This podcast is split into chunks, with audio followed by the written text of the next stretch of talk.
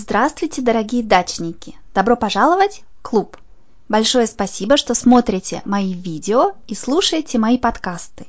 Я очень рада, что вам нравится моя работа. Я получила много положительных, то есть позитивных комментариев о видео, в котором я говорю о трех смешных русских фразах. Смотрите это и другие видео на даче.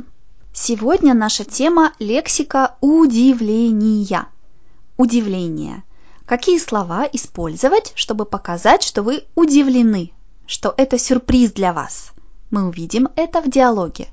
Давайте послушаем диалог между Кларой и Эммой первый раз, затем посмотрим на новые слова, а потом послушаем диалог еще раз быстрее. Поехали! Нет, ну ты представляешь, уже март, а на улице еще снег. Я была в шоке сегодня утром. Смотрю в окно, а там все.